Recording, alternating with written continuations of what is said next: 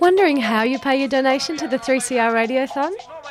Well, you can do so online at www.3cr.org.au or call us with your credit card details on 9419 8377. You can also come into the station at 21 Smith Street, Fitzroy during office hours and pay by cash, cheque, or EFTPOS. Or simply post your cheque or money order to PO Box 1277 Collingwood 3066 and be sure to tell us which program you'd like your donation to go to.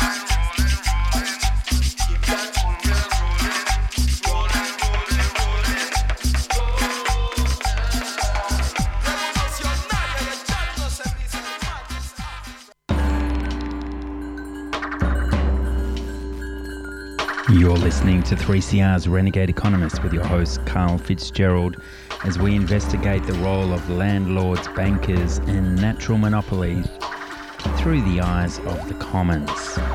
Our birthrights, our earthrights.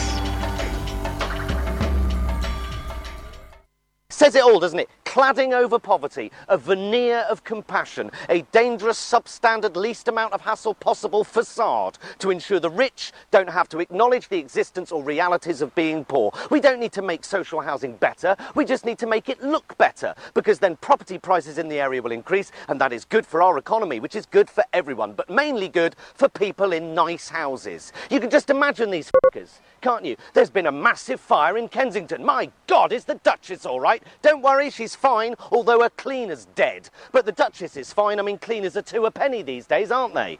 The Tories last year voted against a housing bill, right? This, this bill, it wasn't asking much. It wasn't attempting to turn Buckingham Palace into temporary housing for sex offenders. It was suggesting that private landlords have a legal obligation to ensure their properties are fit for human habitation. What sort of votes against that. I wonder how many of the 70 Tory MPs who are also private landlords voted against that, including David Cameron. I'll give you a clue, it was all of them. This government is packed to the rafters with people who have no idea what it's like to struggle, to be only one or two paychecks away from being on the streets. It's packed to the rafters with ministers that see everything this government does as a business transaction without a moment's thought for the impact their insidious austerity ideology has on the safety of the people who struggle to make ends meet. No moment's pause to consider the long term damage done by their obsession with selling off public assets and making our public services the responsibility of private private firms who, by their very nature, are there to make a profit over the well-being of ge- the general public. The Tories' only social housing policy appears to be taxing poor people's unused bedrooms. Never occurred to them to increase taxes for Russian oligarchs buying their fifth uninhabited home. Well, much of our economy relies on Russian oligarchs and foreign property investors. Well, it's not much an economy then, is it? When it only works for wealthy property investors and not your most vulnerable citizens who are literally left to burn. Tim, I'm not. I'm not blaming the government for this horrific disaster. You know, you're not going to find CCTV footage of Theresa May wandering round brandishing a, a, box of Swan Vestas, right? But I'd be amazed if cuts and the ideology of austerity hasn't in some way contributed to. To the problem, yes, getting fired up here on the Renegade Economists. Uh, a random media commentator from the UK. Sorry, no name there, but that's the sort of passion we like to hear about the most important thing on this planet the right to a roof over our heads and some land upon which to stand. We can't see the forest for the trees. We can't see the land for the houses. It's all mixed up. And Ann, Pettifor says politicians will be blamed for the Grenfell Tower, but economists share responsibility for flawed austerity policies that led to ghastly tragedy. And to think that uh, opposition leader Jeremy Corbyn was quick to say, look, there's hundreds of vacant homes around here in Kensington. Let's uh, acquire some of those. Uh, and use them for these people who are all of a sudden homeless. Uh, wouldn't that be uh, a quick use of public policy, but would it deliver long term benefits? You've heard me say it time and time again, but so often uh, the pace of change is enforced upon these communities because of the tax incentives of property speculation. Sweeping the planet, uh, enacting globalization left, right, and center. And uh, I'm no doubt, uh, I haven't got to the bottom of this, but I think that the uh, cladding was publicly funded for former public housing uh, units to uh, make these rich benefactors, these sorry, these rich political donors. wealthier because it improved the look of the community and the scary, scary thing is that uh, our building cladding, uh, if you have a look down Elizabeth Street here in Melbourne, it's it's like marvelous Melbourne from the 1880s, and we had all this gold money come swishing through the economy, and uh, we had these junk bonds out there running around, uh, providing easy credit to the market, and all of these uh, house of cards were built and sold off uh, on the back of uh, uh, this gold uh, boom we had in, petering out in the background. Uh, well, today you have a look down Elizabeth Street. Uh, uh, it's just incredible how much funky cladding there is on these giant apartment towers now. Brady's, whoever they are, this developer that's come from nowhere in the last 10 years or so, they must have five or six big developments in town. And uh, I bring to your attention uh, something I've just picked up from the, the Fifth Estate uh, website. You'll find it on the show notes on earthsharing.org.au tomorrow. Uh, but Dr. Daryl O'Brien from Central Queensland University said, Whatever is being imported is potentially at risk. The Australian Industry Group in 2013 found that 92% of companies surveyed had reported non conforming products in their market sector. So uh, these imports, uh, an example was given uh, some engineered wood products that have been found to have glue bonds that fail or have form- formaldehyde levels that are too high for Australian standards. There's some cabling apparently that uh, is of great concern. The, the fault isn't apparent until it burns. And uh, how late is that? Uh, this is part of the real problem that we've got. Um, uh, so many people running on this giant cog, this land price cog, and they're galloping along at such a furious rate, working 50, 60 hours a week. Uh, two incomes per household are an absolute minimum. And uh, there's no time to consider the ramifications that these developers are also buying this land at hugely inflated prices. And from that, uh, they have uh, a massive, massive issue in that there's not enough money to do the due diligence to check all these products. The revolving door between government and the developers also doesn't help. We've heard time and time again how uh, the forces of corruption are uh, curtailing the sort of public checks and balances that we need. And now that Melbourne has put on over a million people in just the last 12 years, a 27% increase in population, according to our friends at uh, macrobusiness.com.au, uh, it's just, you know, it's just uh, part of the story now. Uh, we can't deal with so many problems. Look at us, uh, the state government uh, just pandering around, uh, pretending to be supporting the working class, and uh, uh, there they were in opposition, criticising the Liberal Party for the rezoning windfalls at Fisherman's Bend. Well, what is happening in Arden? It's an absolute uh, outrage. All sorts of insiders are making a killing there, and uh, you just have to wonder when these musical chair, the music uh, for this game of musical chairs is ever going to finish. Uh, Lindsay David on Twitter at Linscom um, tweeted uh, total housing value as a percentage of household disposable income. Japan peaked in 1990 at 650%. This is uh, the total housing value as a percentage of household disposable income. How much money have we got left? After we paid for housing. Ireland peaked in 2006 at 621%. Victoria today is at 632%. New South Wales, 638%. And if you uh, zeroed in on those numbers and looked at uh, uh, the inner ring, inner and middle rings of all of those cities, you could imagine that uh, uh, the uh, the household disposable income required to meet uh, the total housing value would be another 30% higher. So it's just absolutely insane. And it keeps going on, this game. Philip Soos, um, another one of the Twitterati, uh, someone who's been on the show a number of times. He says that real GDP growth for 2017 quarter one was 0.3%. Real GDP per capita was minus 0.1, which would mean uh, we'd be in a real recession. Uh, guess which one government and media prefer to report? Hmm. So uh, the the stories just keep coming up and up and up in your feed, don't they? You're seeing it, you're hearing the frustration of that Pommy talking, and just so much pain uh, with these loss of of so many lives in uh, London, and uh, you can just imagine that uh, the Tories are going to do all they can to continue the free lunch for their insiders. And when you heard there that only 70 politicians at the House of Commons own investment properties over there, well, remember, it is 94% here in Australia. And uh, Lindsay David at Linscom uh, says if you want politicians to disclose if they negatively geared uh, their properties, sign my petition on the Australian uh, Parliamentary uh, House website. So uh, check that out at aph.gov.au and um, or via the show notes tomorrow.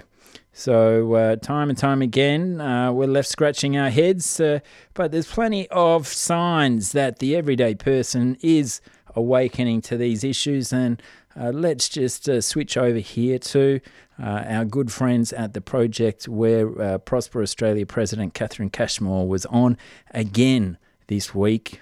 Airbnb started out as a cheap way to have a weekend getaway, but nearly nine years on, the house sharing service is becoming a nightmare for renters.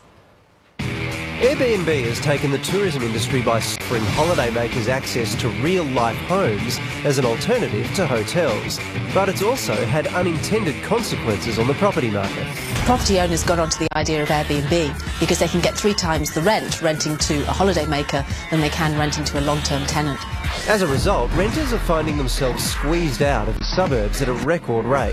Over a 12 month period alone, the number of properties that are being used for Airbnb in Australia has tripled. In Melbourne alone, 4.7% of all investor owned homes are now being utilised for Airbnb. I'm having to move really soon. I've had to grab the first available house that I've found in the area. There's so many listings for Airbnb, like something like 300, and there's only about 24 listings for permanent residents. Across the country, the number of rental properties available is dwindling, while the number of homes available to rent through Airbnb is on the rise. And that could be because one full-time Airbnb property in Sydney's North Bondi can fetch more than $270,000 in just 12 months, while renting a comparable property to tenants would only earn about 161,200. I know at least eight people who've had to leave the area because they can't afford the rental or they can't even find a rental. The situation is especially bad for locals who live and work in tourism hotspots. Currently, we have something like uh, 1,800 houses listed on Airbnb, and that roughly equates to about 15% of the local housing market. When people are buying properties, they're putting in managers, they're not resident in the house, it's, it's no longer just uh, sharing a bedroom.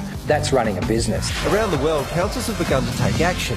Barcelona fined Airbnb 600,000 euros for advertising accommodation without a licence. New York banned the rental of entire homes for less than 30 days last year, following a similar ban in Berlin, while London has put a cap on the number of nights you can rent out your pad. But so far, there's been little action here in Australia. It's important that the government keep a monitor on how many properties are being used for Airbnb because at some point the number is going to become significant and that means that there are less properties available for the local market and for tenants that are renting long term. Well, Brent Thomas is a public officer for Airbnb and he joins us now. Brent, should renters be outraged by this? We're seeing no link at all. I mean, it's a bit like blaming Airbnb for Australia's housing affordability issues. It's a bit like blaming smashed avocado.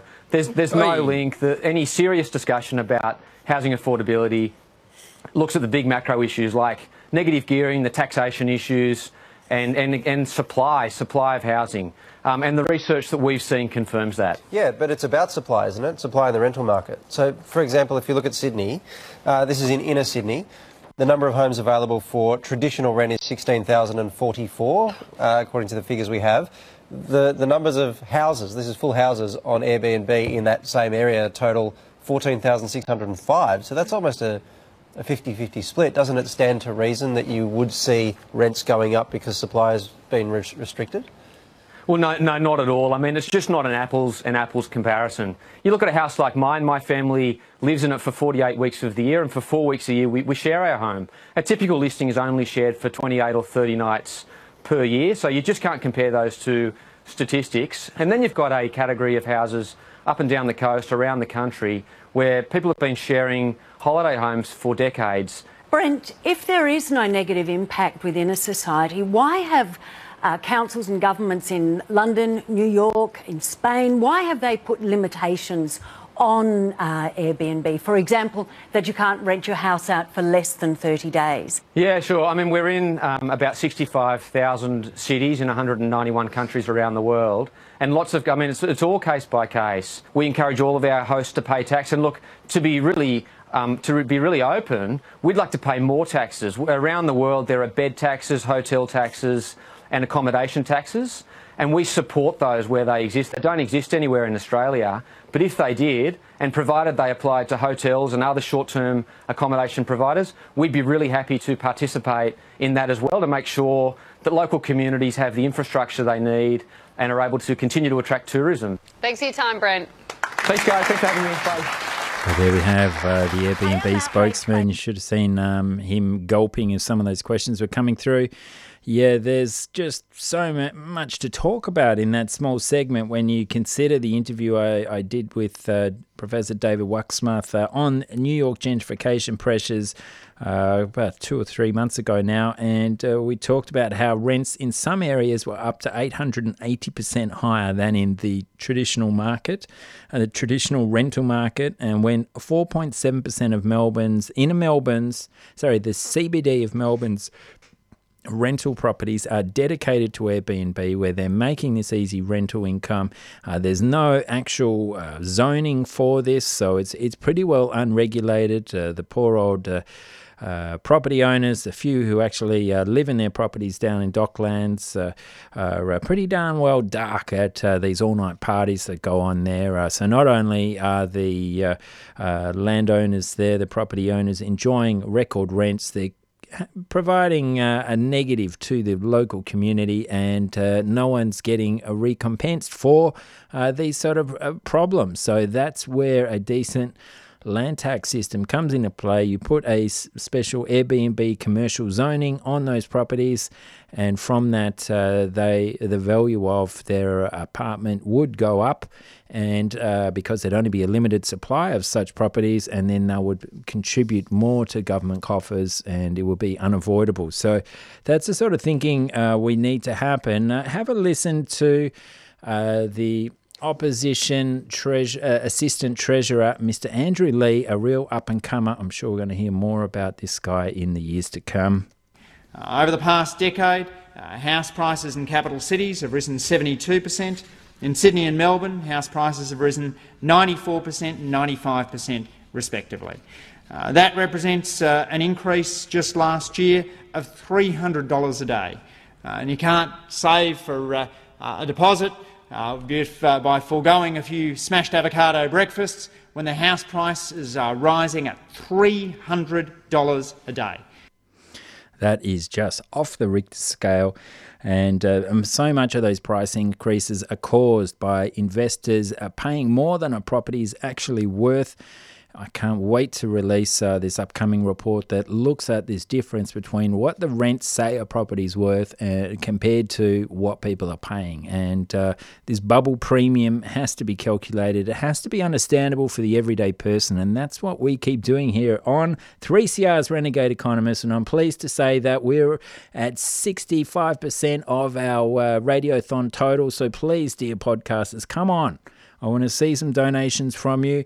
Uh, thanks so much to the All the Good Things crew who have uh, pledged uh, to us. Uh, I'm looking forward to getting some of the other names who have donated the other 25% uh, of my total uh, over the last week or so. If there are any Airbnb owners out there who'd like to do the right thing, please go to 3cr.org.au and flick some coin our way because, come on, isn't the greater this wealth gap is according to, uh, I think he was a 16th century German philosopher named Frederick List. And uh, he said that the greater the wealth gap, the more the 1% have to spend on security. They can't walk down the streets without getting mobbed or robbed or abused. And that's what's coming, unfortunately, uh, because uh, uh, to think that uh, these property prices are just heading onwards and upwards, and we keep getting this policy fraud coming through, it's absolute carnage for those uh, on the end of it all. And uh, just incredible to see a video I'm going to link to for you. Um, questions you can't ask. I think it's on SBS or ABC, and they interviewed a whole pile of homeless people, and yeah, it was just absolutely tragic to um, to hear this woman. I'm just going to play um, a, a, portion of it. Um, yeah, just crazy how uh, these economic factors end up with big long term ramifications. Have a listen to this woman's life and what happened.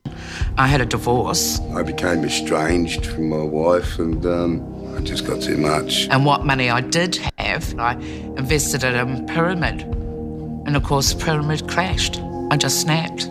Ended up getting on a push bike and I, I rode it from Sydney to Bendigo in a week. 1,000 Ks in seven days, and then I just kept riding it.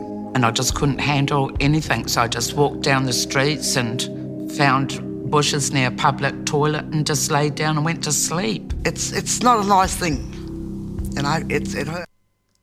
It hurts, all right. Well, uh, Pyramid Building Society, you might remember, uh, was the epicenter of the last Victorian financial crisis way back in 1989. I was uh, finishing my uh, HSC at that time and did a university project, I think in my first year, looking at uh, the collapse of uh, the Pyramid Building Society and also something called the Victorian Economic Development Corporation. Uh, any 3CR listeners remember that one, hey? And uh, my findings back then were that uh, this uh, government bureaucracy, the Victorian Economic um, Development Commission, uh, was given the mandate to make uh, 200 loans a week. That was how much money was coming through from the property bubble, through from stamp duties, and the government were besotted with Japan's Ministry for Industrial Technology and Innovation, I think it was called, and they had a similar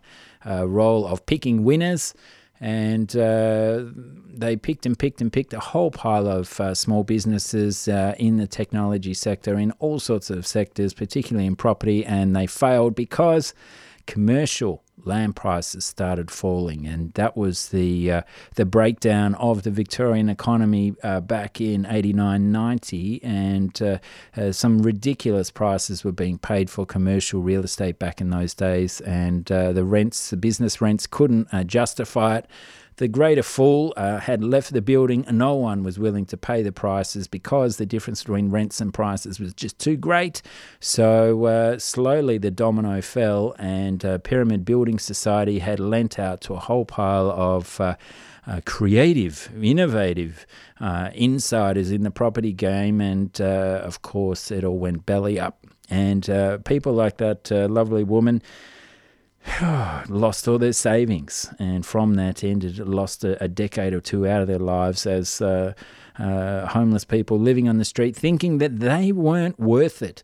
And that's what makes me so angry is the fact that uh, there are these structural issues with our economy. Remembering that it's only barely 60 years ago that you had to own property to be a member of the Legislative Council here in Victoria and in much of the Western world.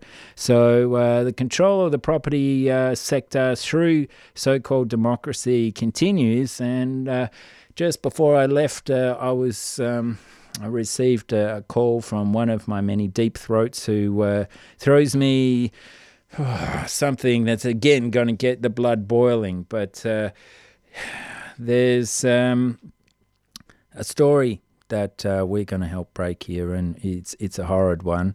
Um, for a long time, uh, there's been this uh, debate about miners paying more in terms of mining tax Well, uh, the, the bellwether supposedly was the petroleum resource rent tax. And uh, back in 2012, when I released my Total Resource Rents uh, report of Australia and found that the effective royalty rate in petroleum was just 3.4% rather than the 40% they were meant to be paying, economists like Saul Eslake said, You're kidding. You're, you're wrong there. That's not right.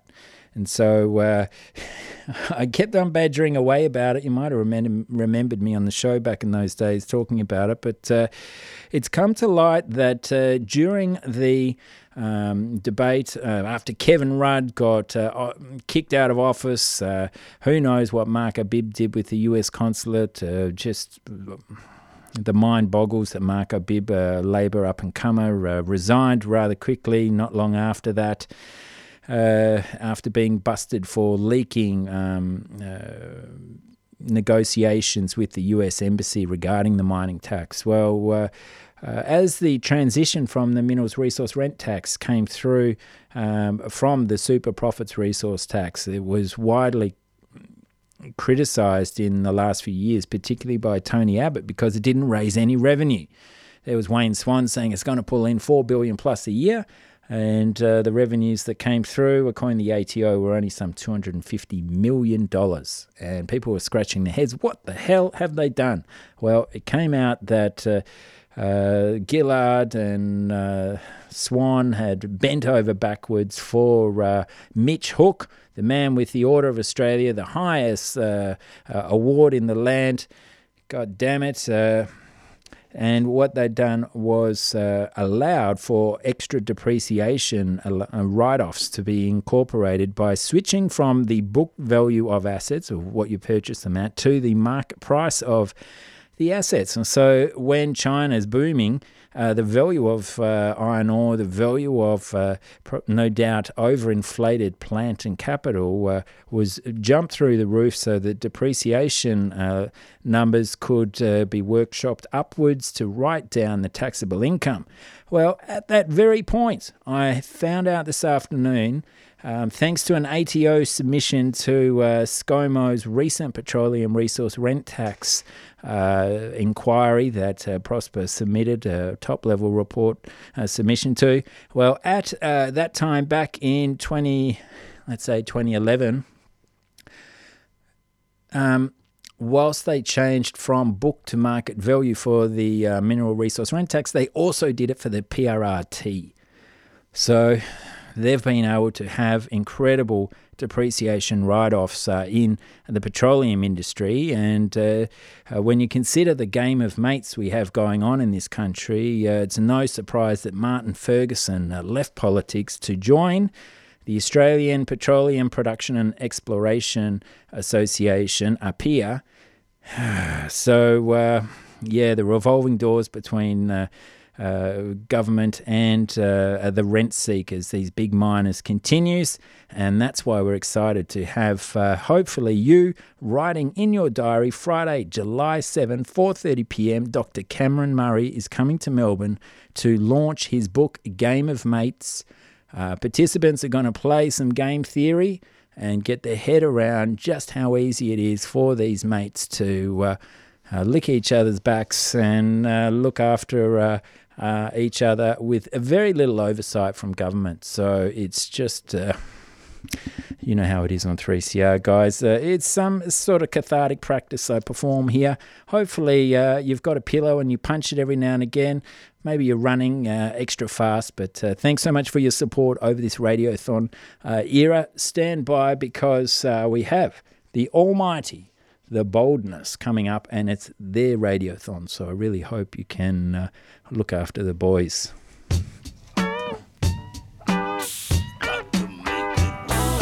Communication Mixdown. The show that takes a critical look at contemporary media and explores the way we use communication to make sense of the world around us.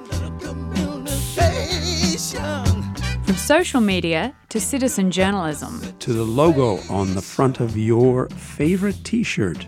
It's all part of the Communication Mixdown. Each week, Thursday, 6 to 6.30. Communication Mixdown. Cranking up November 17. Right here on 3CR.